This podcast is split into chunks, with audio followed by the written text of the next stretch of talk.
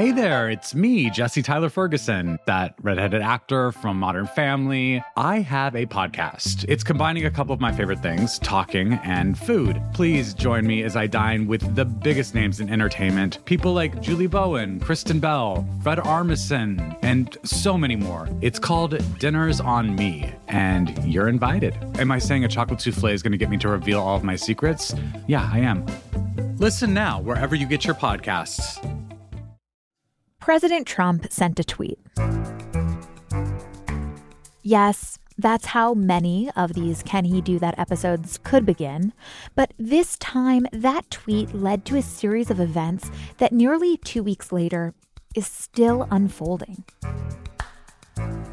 And that single tweet poses larger questions for the country that might not be initially obvious. The message was an incorrect claim from the president that Hurricane Dorian would hit Alabama. Soon after, the Birmingham Weather Forecast Office sent a tweet to quell fears, reassuring the community that Alabama was not, in fact, in the expected path of the hurricane. That contradictory tweet from Birmingham's Weather Service outpost did not sit well with Trump. According to Washington Post reporting, he complained about it for days and ultimately asked his staff to fix it, to counter a tweet that was accurate to the forecast at the time, seemingly because it contradicted his own inaccurate one. And so a scientific government agency, the National Oceanic and Atmospheric Administration, or NOAA, issued a statement essentially siding with Trump over its own scientists. A doctored weather map and a Sharpie were also involved, but we'll get to that later. These events culminating in a president pressuring a government agency to issue a statement in support of his own false claim raises serious questions about presidential power. What happens when our president politicizes scientific institutions? Are there safeguards to protect government employees who feel caught between scientific ethics and directives from leadership? And can a president be held accountable for pushing agencies to support knowingly false information? This is Can He Do That, a podcast that explores the powers and limitations of the American presidency. I'm Allison Michaels. To figure out the greater implications of Trump's efforts to support his Alabama tweet, I talked to Andrew Friedman. Andrew is an editor at the Post focused on extreme weather, climate, and the environment. And because he knows an incredible amount about weather, I asked him to start by explaining to me what exactly was false about Trump's September first tweet, suggesting Alabama would be hit much harder than expected by Hurricane Dorian. Based on the information that the National Hurricane Center had provided, as of five o'clock in the morning that day, his tweet, I think, was around ten forty a.m. As of five o'clock in the morning, the hurricane cone, the track forecast, took the storm off the East Coast mm-hmm. with no real impacts west of Georgia. So the track forecast showed no impacts in Alabama. There was only one forecast product that showed any impacts in Alabama, and it was a five percent chance of tropical storm force winds in extreme southeastern Alabama. So his forecast at that time, I mean, if he had spoken and tweeted two days earlier, it might have been more accurate. But at that time, it was just absolutely not true. And the presumption is that as, as the president of the United States, he has the most up-to-date information. Yeah, that's the presumption. We've never had a U S president before putting out inaccurate severe storm information. Mm-hmm. We've just never had that situation. Yeah, and I want to talk a little bit more about how unprecedented that is. But just to lay it out, sort of the basics of it, what are the risks in false weather forecasts, especially from somebody like the president? So there's huge risks in putting out false weather forecasts, uh, especially concerning severe weather scenarios. People are making serious decisions. Businesses are making decisions that cost a lot of money. Mm-hmm. People are deciding whether to board up their windows, to decide whether or not to evacuate a certain area. And each storm, there's actually deaths that occur prior to the storm, even getting to an area because people fall or they have a heart attack while preparing their home or their property for the storm.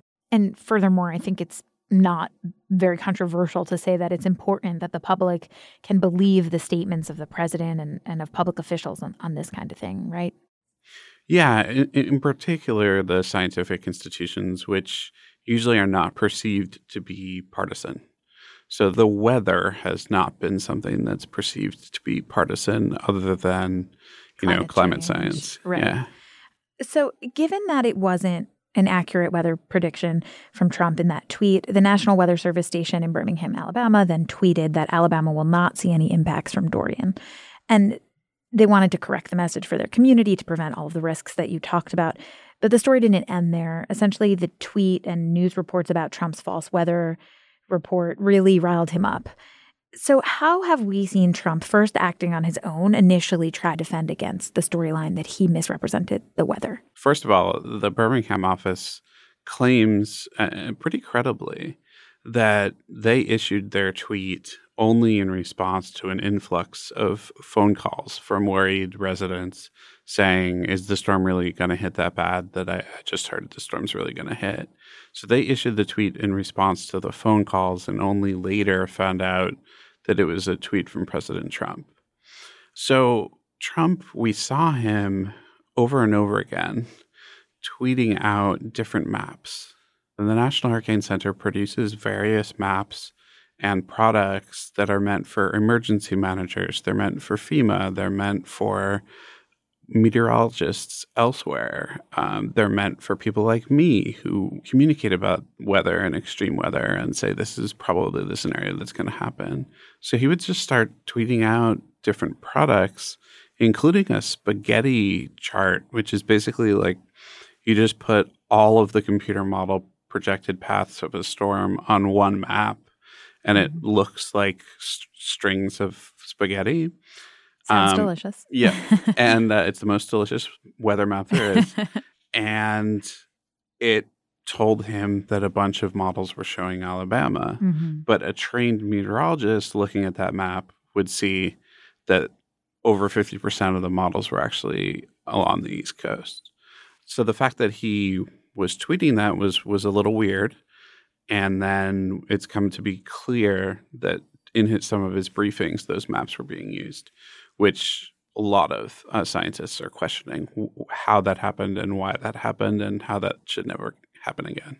Well, let's talk about one specific map that caused a lot of upheaval last week, which was a map that Trump himself sharpied onto. Can you just summarize what happened there?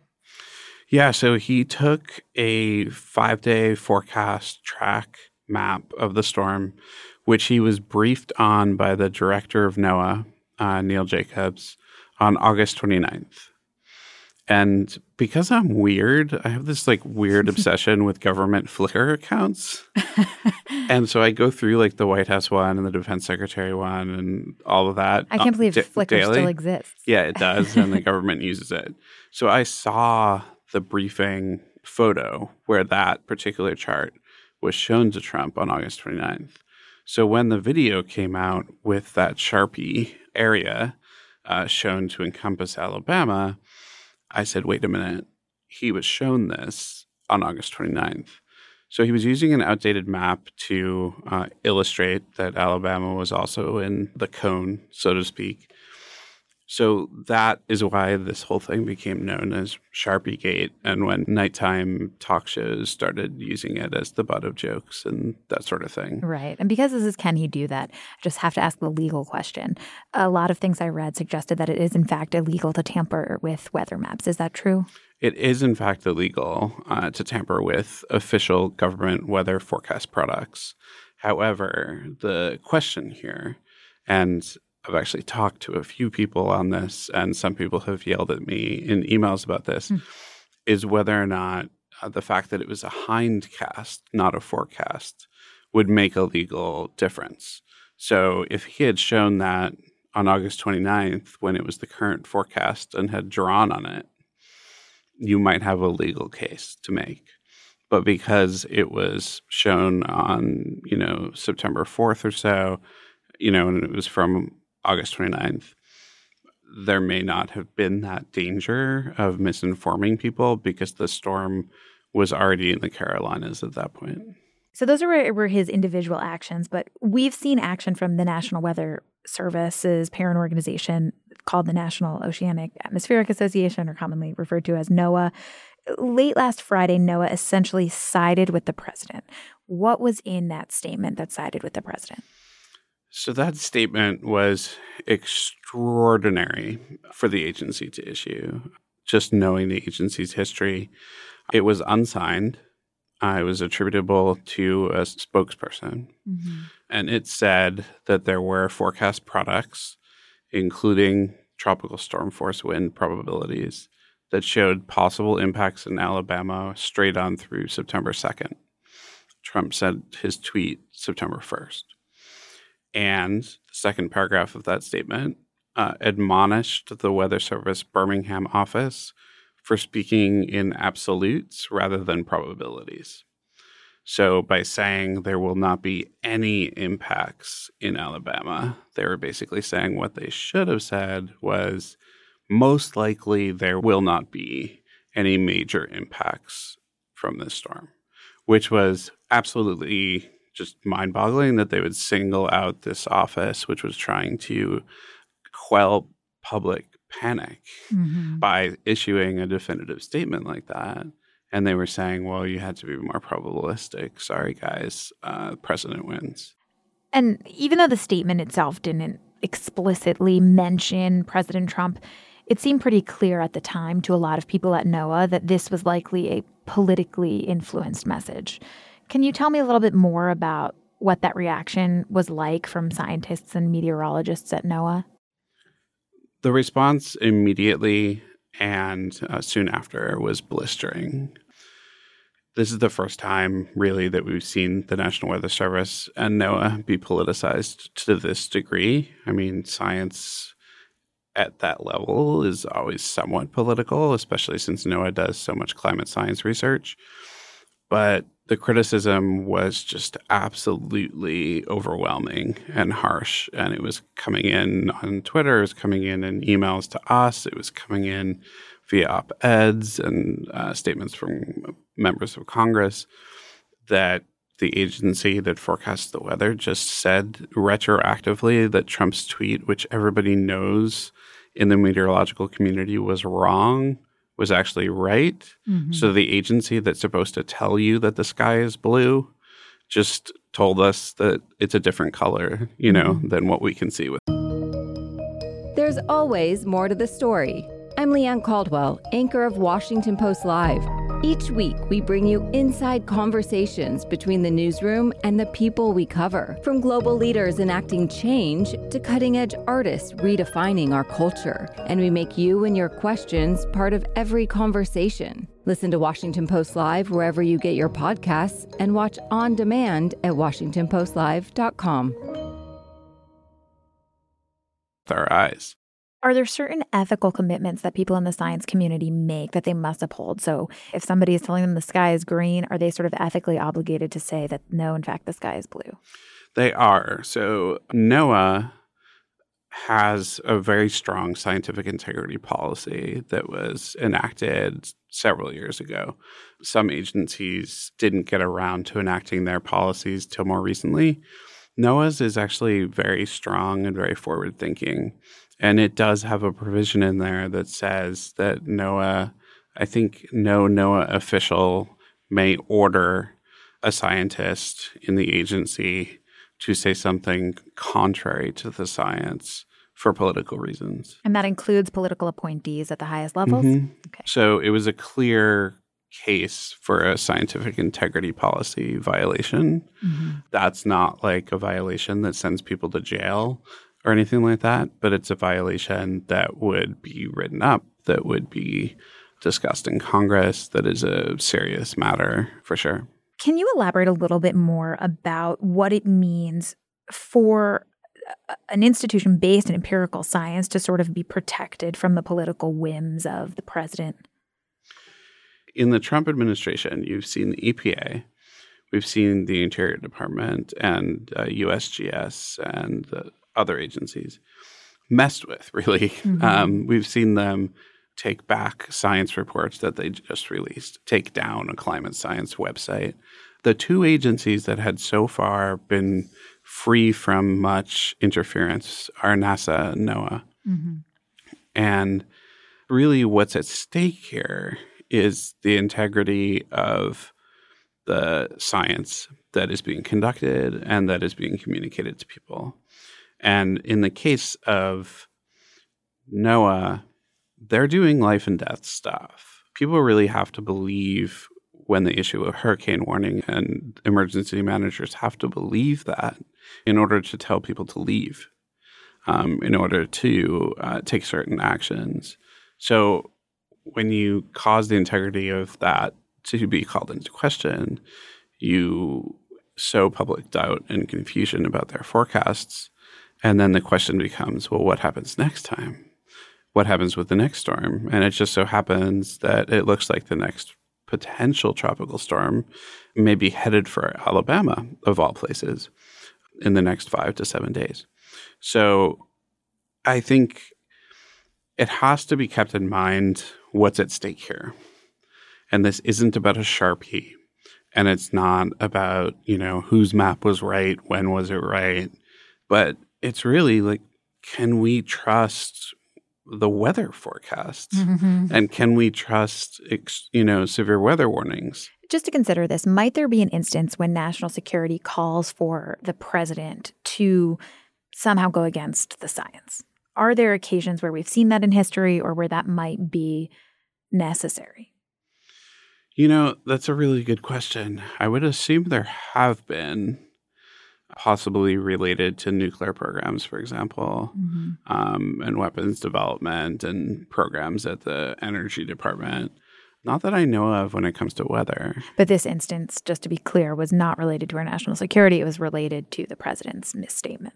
Yeah, it was all related to the president's misstatement, not related to national security concerns. So I want to talk a little bit more about this unsigned statement from NOAA and what we know about how it came about. We know from your reporting now that Trump told his staff that NOAA needed to correct the Birmingham tweet. And so Trump's acting chief of staff, Mick Mulvaney, then calls the Commerce Secretary, Commerce Secretary Wilbur Ross. Fun thing I learned is that these weather service departments are under the Commerce Department. I did not know that before. But anyway, he calls Secretary Wilbur Ross to tell him to fix the issue. Can you tell me what happened from there? What did Ross do? He called the NOAA administrator, the acting NOAA administrator, Neil Jacobs, at sometime, somewhere between two and two thirty in the morning on Friday morning and told him to take care of this. So him and his deputy chief of staff were holed up in a room all day on Friday trying to figure out what statement to issue. Uh, and the statement they issued basically weaseled its way around, you know, what f- that there was one forecast product that showed about a five percent chance of tropical storm force winds in Alabama. Therefore, the definitive tweet issued by the Birmingham office was inaccurate.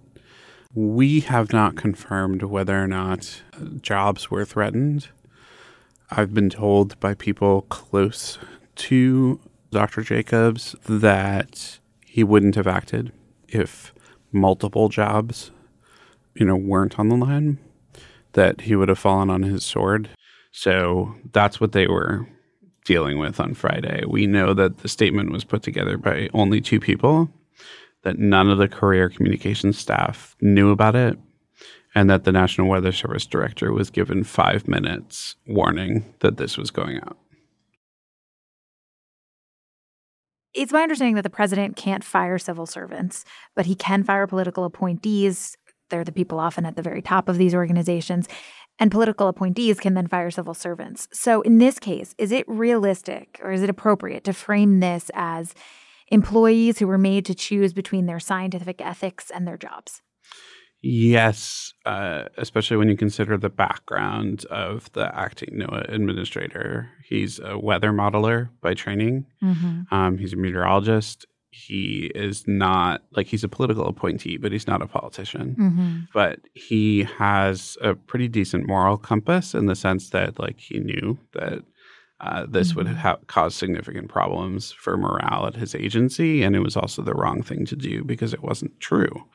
They found a way to issue that statement in order to do it unsigned and to refer to that one forecast product. But scientists who work in NOAA at the lower levels who were part of the teams that came up with these models, that uh, researched – sorry, I don't know the weather terms mm-hmm. – that were part of the part of the people who came up with this forecast, if they were to push back against the president or refuse to be a part of this statement or support it in any way or come out against it, are their jobs on the line, or are there safeguards to protect them for, for upholding their ethics?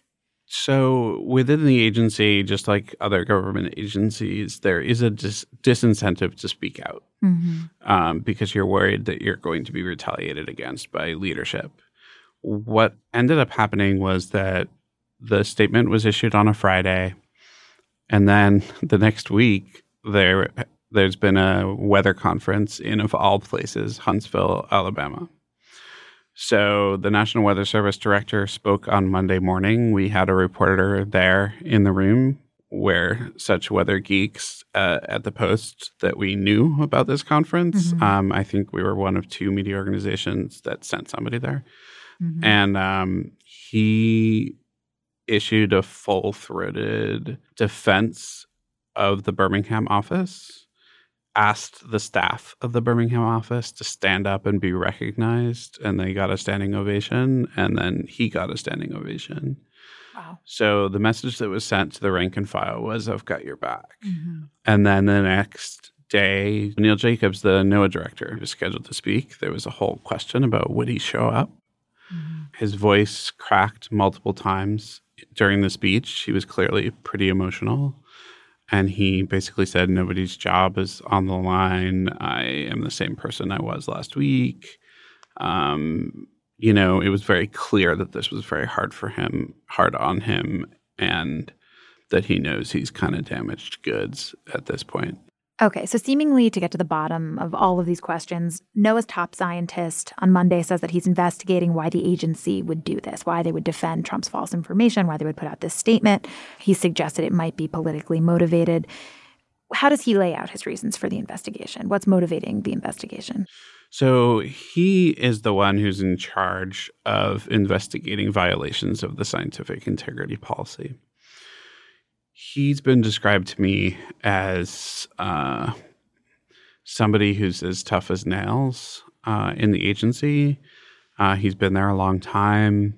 He is seemingly, like in the email that he sent to, uh, to staff, which people then sent to the Post, he was striking uh, in his language. He was uh, so clear, where he basically said, I have the responsibility to pursue violations of this sort. I can do that, and I will.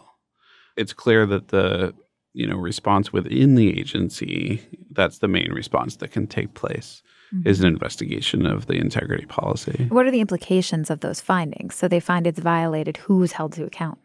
It's not like anybody gets fired. It is significant if uh, they turn up emails between certain f- officials, for example, that then could get referred somewhere else to take action. Mm-hmm. Um, but there, where else? The investigations are proliferating. We've confirmed that the Inspector General of the Commerce Department uh, is investigating and has already told certain individuals to hold on to all communications having to do with this. That's a separate investigation. That's a separate investigation. And that has more power because when the Inspector General's report gets released, Congress often takes action. Mm-hmm. The House Science Committee has announced an investigation. They're including in there a curious part uh, where they requested all communications, not just between Commerce and NOAA, but between the Executive Office of the President and Commerce, on the thinking that somebody, you know, from the White House was involved in this. So that investigation is taking place, and there are calls for other letters of support, other requests for some sort of action, and I think every reporter who covers science policy has filed the Freedom of Information Act request in the past few days. Do any of these investigations have real implications for the president? No, I don't think so. I, I think it's possible that it'll complicate the f- political standing of uh, Commerce Secretary Ross. You know, a lot of these are uh, important for getting information out, for learning how this happened, for hoping to try to maybe change policies so that the agency is even more insulated in the future, and uh, just to get the details um, out, because without that, uh, there'll be questions hanging over the agency for a very long time. But beyond political implications or public opinion, there's no way built into our system to hold the president accountable for potentially having pressured an agency to mislead the public on his behalf. In this instance, no.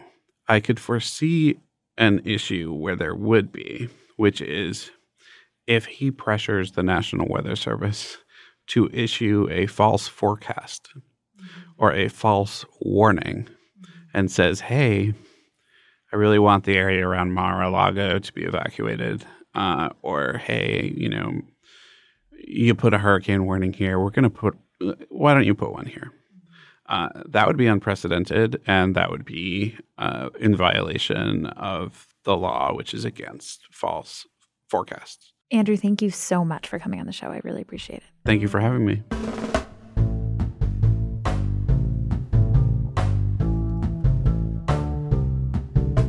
This has been another episode of Can He Do That? If you liked this episode or any episode in our archives, please leave us a review wherever you listen to podcasts. And don't forget to share it. Thanks so much for listening.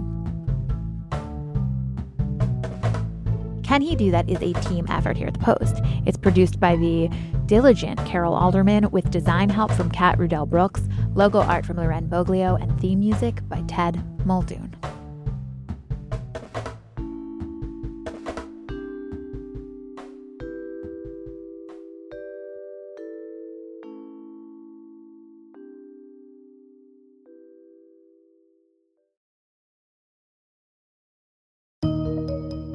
There's always more to the story. I'm Leanne Caldwell, anchor of Washington Post Live.